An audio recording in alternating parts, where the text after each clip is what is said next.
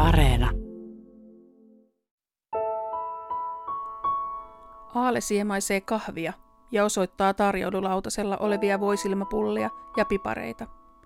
Syö sinä molemmat, kun minä olen laihdutuskuurilla. Tai en ole vielä, mutta aloitan ensi kuussa. Siirrän yhden pullan ja diskanttiavaimen muotoisen piparkakun lautaselleni ja kysyn häneltä työuran alkuajoista 1970-luvulla. Kapellimestarit tuntuivat pitävän minusta, tai sitten he säälivät.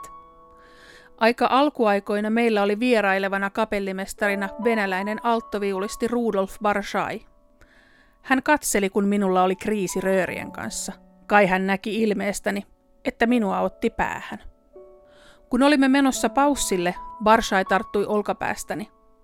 Tiedän, ettei suukappaleet ole kunnossa, mutta älä välitä. Sinusta on tulossa hieno orkesterimuusikko. Ajattelin, jaaha, eihän tässä sitten olekaan mitään hätää. Olin iloinen, että tällainen suuri mies kannusti minua vasta alkajaa. Eräs asia, joka on tärkeää niin musiikissa kuin elämässä ylipäänsä, on kannustaminen. Tuossa kirjassa, joka sinusta on kirjoitettu, niin siinä monessa tilanteessa kerrot, että varsinkin urasi alkuaikoina sinua kannustivat esimerkiksi kapellimestarit. Mitä ystävälliset sanat ja kannustaminen merkitsevät? Eikö kissakin kehuilla elää, että kyllä, kyllä se on tärkeää, että koska se, sä teet paljon työtä, har, harjoittelet, niin, niin se usko voi joskus niin kuin mennä niin kuin, että kehityks me nyt ollenkaan. Ja kyllä se kannustus sitten, ja kun kapellimestarit joskus aina nostivat seisomaan niin, ja näyttivät sieltä peukaloa, niin kyllä se tietysti hyvältä tuntui. Ja ihan jotkut suullisestikin vähän kehasivat, niin, ja, jotka olivat jo suuria muusikkoja, niin kyllä se jotenkin tuntui hyvältä. Ja ja siitä se sai niin eväitä ehkä sitten seuraavia tapahtumia varten ja elämää varten. Eräs asia, joka ainakin minulle tuli yllätyksenä tuota kirjaa lukiessa, oli se, että kerrot siinä, että urasi alkupuolella olit altis mokailulle. Erilaisia virheitä sattui ja oboe saattoi törähtää vähän vährässä kohdassa ja näin. Sinusta on kuitenkin tullut sitten kiitetty ja arvostettu ammattilainen. Mitä ajattelet, että suhtaudutaanko virheisiin nykymaailmassa liian ankarasti? Juu, ehdottomasti. Mutta se, että en mä tiedä, mua jotenkin su- suojeltiin ja ehkä mä niin vilpittömästi tein niitä virheitä, että, että ne oli sillä lailla suurella sydämellä annettu virhe, niin miksei. Niin sitten, sitten se niin kuin jotenkin näin. Ja sitten mä yritin aina oppia niistä virheistä ja, ja niin kuin varmaan jossain todettukin, niin, niin aika liian ehkä aikaisin jouduin kovaan remmiin, että monet muut muusikot, niin ne käy ensiksi, ne soittaa jossain pienemmässä orkesterissa jotain kakkosinstrumenttia, joka ehkä omalla laillaan ei ole niin semmoinen julki kuuluva, kun on enemmän siihen harmoniaan liittyvää. Myöhemmin sitten pääsee suurempaan orkesteriin ja sitten vähitellen siinä solistisessa niin kuin formaatissa. Niin se kaare on niin kuin näin ylöspäin matalasta, mutta meikäläinen joutuu heti niin kuin pääpaikalle, tai pääsi. Mutta sitten, sitten niin kuin näistä munauksista niin en mä tajunnut ollenkaan, ja sen, sen takia kai kirjan nimi onkin huoleton oboisti, mutta joka to, toisaalta lähtee siitä, huoleton on hevoseton poika. Ja nämä sitten tuottajat keksi tämän toisen, jätti, jätti sen hevosen pois tällä kertaa. Perheeseesi kuuluu tytär ja yksi lapsenlapsi. Miten kuvailisit itseäsi isän? kyllä mä rakastan paljon, mutta mulla tietysti ei ole niin kuin vanhemmuuteen semmoista niin kuin mallia.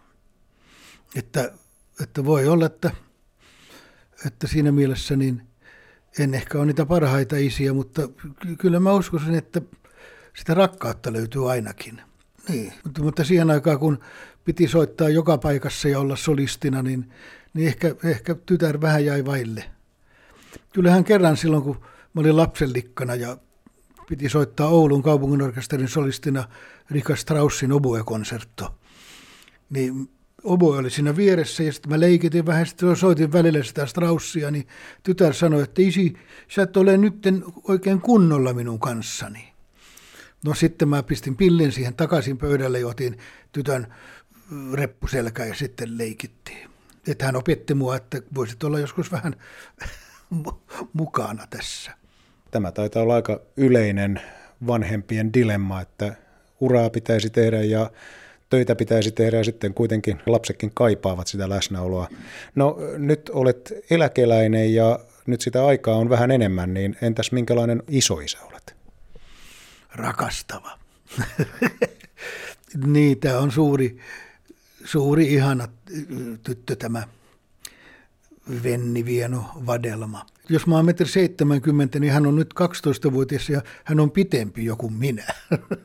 no se ei ole kyllä paljon, mutta, mutta kuitenkin niin miten ne kehittyy lujaa ja semmoinen suurin piirtein kympin tyttö nyt on saanut hienon todistuksen. Ja... Mikä isovanhemmuudessa on kaikkein antoisinta? No ehkä se, että ei tarvitse koko ajan olla niiden kanssa. niin, no en tiedä. Kyllä se, se on ihan aina nähdä, nähdä sitä lasta ja huomata, miten se kehittyy. Ja ainakin hän on hirveän empaattinen ja, ja kaunis. Omiin biologisiin vanhempiisi tutustuit aikuisiellä. Mitä voit kertoa heistä? No äiti oli semmoinen, mitä mä nyt näin kolme kertaa sen vai kaksi, kolme ehkä joo.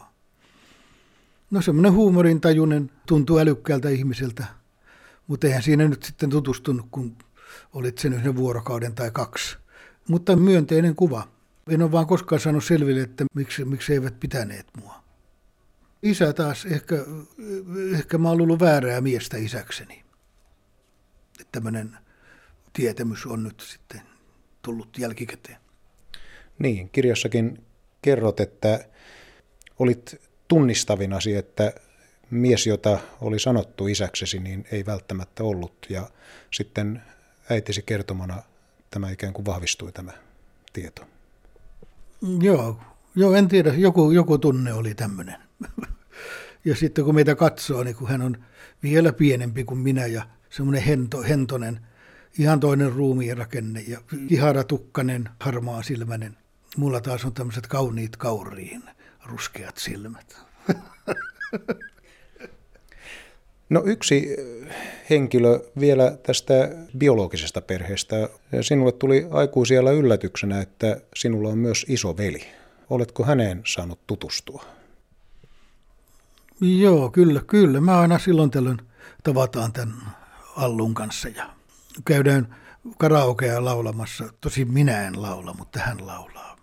Minkälainen suhde teillä on? Se on tietysti aika erikoinen tausta, että vasta, muistelenko oikein, että nelikymppisenä sait tietää, että sinulla on veli. No jos nyt sitten tapaa veljen yli neljäkymppisenä, niin en mä tiedä, tuleeko sinne semmoisia suuria siteitä, että katsoo, onko se mukava mies ja, ja jos ei, niin pitää vähemmän yhteyttä ja sitten jos on, niin kyllä me aina tavataan ja ehkä sitä veljeyttäkin sitten syntyy, kun, kun oikein tarpeeksi tavataan. Niin. Mitä ajattelet tästä biologisesta perheestäsi? Mitä olisit halunnut heistä tietää tai olisiko jotain, mitä olisit halunnut kertoa heille itsestäsi? No en, en mä nyt oikein tiedä, mitä, No tietysti, jos on ollut kiva tutustua ja niin kuin pienenä lapsena niin kuin kotimäessä kävi näitä mustalaisia, mä sanon mustalaisia, koska kaikki sanoo romaani ja eihän mä ihan kirjaa ole. Niin, tuota, no, niin, niin musta, mustalaisia kävi ja ei, ei koskaan löytynyt mulle mitään sukulaisia, niin, niin joskus vaan tuli semmoinen mieleen, että millaisia kuin ne ovat. Että semmoista määrättyä kiinnostusta olisi ollut kyllä, mutta ei, ei, ei niitä löytynyt. Mutta kyllä mä sanon, että kyllä sitä maailmassa pärjää ilman näitä isän ja äidin rakkauksiakin, että, että ehkä joskus painotetaan vähän liikaakin tätä, että, että tasapaino menee, kun kerran joutuu nurkkaan, niin, mielenterveyspotilaaksi tulla ja syödään masennuslääkkeitä, niin en mä oikein tiedä sitäkään. Onko se niin? Mutta, mutta rakkauksia pitää löytää ja minulla se on ollut se musiikki.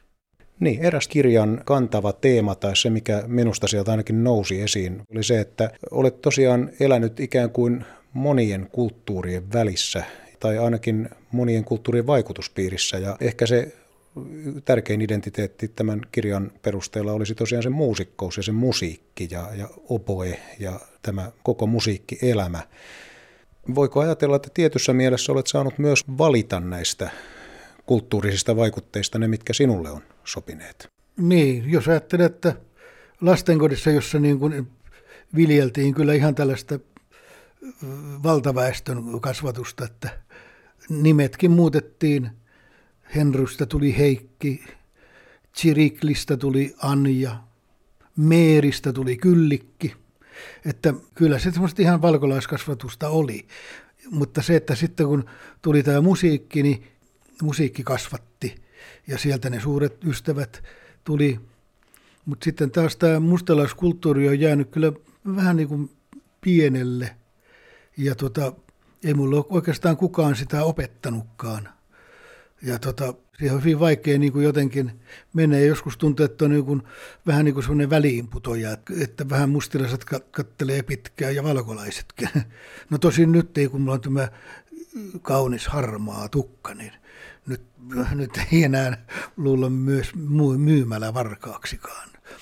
Ja tuota, niin, että kyllä mä siitä mustalaiskulttuurista sen verran kyllä voisin sanoa, että, kun, että, että se ei olisi pelkästään vanhempien kunnioitusta sillä lailla, että vaan teitetellään. Kyllä siinä pitäisi olla syvempikin merkitys. Ja myös nämä vaatteet, niin en mä oikein niin kuin ymmärrä, että pitäisi olla niin kuin ihan, että onko se kulttuuri, että kun meillä on vaatekulttuuria, että kaikki on vähän niin kuin kloonattuja, niin mutta jos ei mulla ole suurempaa ymmärrystä sinne, niin mä sitten ehkä voi ymmärtääkään tätä, tätä vaatekulttuuria. Lopuksi vielä vähän tuosta kirjan tekemisestä. Minkälainen prosessi se oli? Ainakin pullaa ja kahvia taisi vähän kulua kirjailija Marissa Meerin kanssa rupatellessa. Joo, kyllä. Kyllä pullaa meni ja se oli hirveä ongelma aina, kun kerran viikossa tavoitti, että mitäs pullaa mä nyt tarjoisin sille, kun tuota noin, niin, niin kaikki jo mun tyttären firman artikkelit oli jo melkein käytetty. No mä vaihtelin välillä kyllä leipomoa sitten, että ne oli viehättäviä istuntoja kyllä tämän Marissan kanssa ja mä opin hänestä paljon ja ihailin hänen ahkeruuttaan ja semmoista niin kuin vihkiytyneisyyttä tähän asiaan ja, ja meistä on tullut nyt oikein niin kuin ystävätkin. Hyvin viehättävä ihminen. Et alun perin ollut erityisen innostunut oma elämäkerran julkaisusta. Mikä siinä mietitytti? No kai se on tämä luontainen vaatimattomuus, joka iskee aina silloin tällä. No mä en välttämättä kokenut, että nyt meikäläisestä mitään kirjaa. Mutta sitten taas toisaalta monet ihmiset, kun mä aina jotain juttelin jostain esimerkiksi sijalla ratsastamisessa kotimäessä ja mun hiihtotaustasta ja muuta, niin kyllä ne sanoi, että aika värikästä, että toihan pitäisi saada kirjaan. No sitten mä viimein sitten suostuin, kun te kirjan kustattaja neljättä kertaa kysyy. Kun sinä kirjassakin kerrot näistä nykyisistä soittimistasi, eli okariinasta ja akkordiinasta ja muista, niin minkälainen soitin tuo okariina on? No okariina on, tuota noin, niin, se on varmaan yksi vanhimpia instrumentteja maailmassa. Ja varmaan tuota jostain Perun seutuvilta ehkä lähtenyt sitten ja levinnyt Kiinaan ja sieltä pitkin poikia. Tuohon mulla tässä yksi ihan pöydälläkin tämmöinen. Tätähän niin sanotusti jotkut sanoo kukkopilliksi.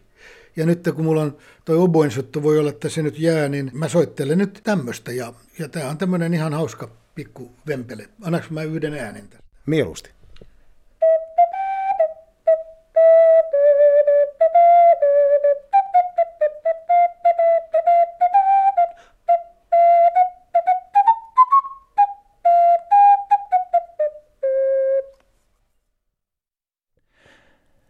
Näin meille kertoi siis viime vuoden marraskuussa 70 täyttänyt oboisti Ale Lindgren. Tämä oli jälkimmäinen osa Ale Lindgrenin kaksiosaisesta haastattelusta. Ohjelman ensimmäinen osa kuultiin Romano Miritsissä kaksi viikkoa sitten ja se on kuunneltavissa Yle Areenassa. Katkelmat Marissa Meerin kirjasta Aale, huoleton oboisti, luki Maria Laakso. Olen Jaakko Laakso, kiitos seurasta, Romano Mirits jälleen ensi tiistaina.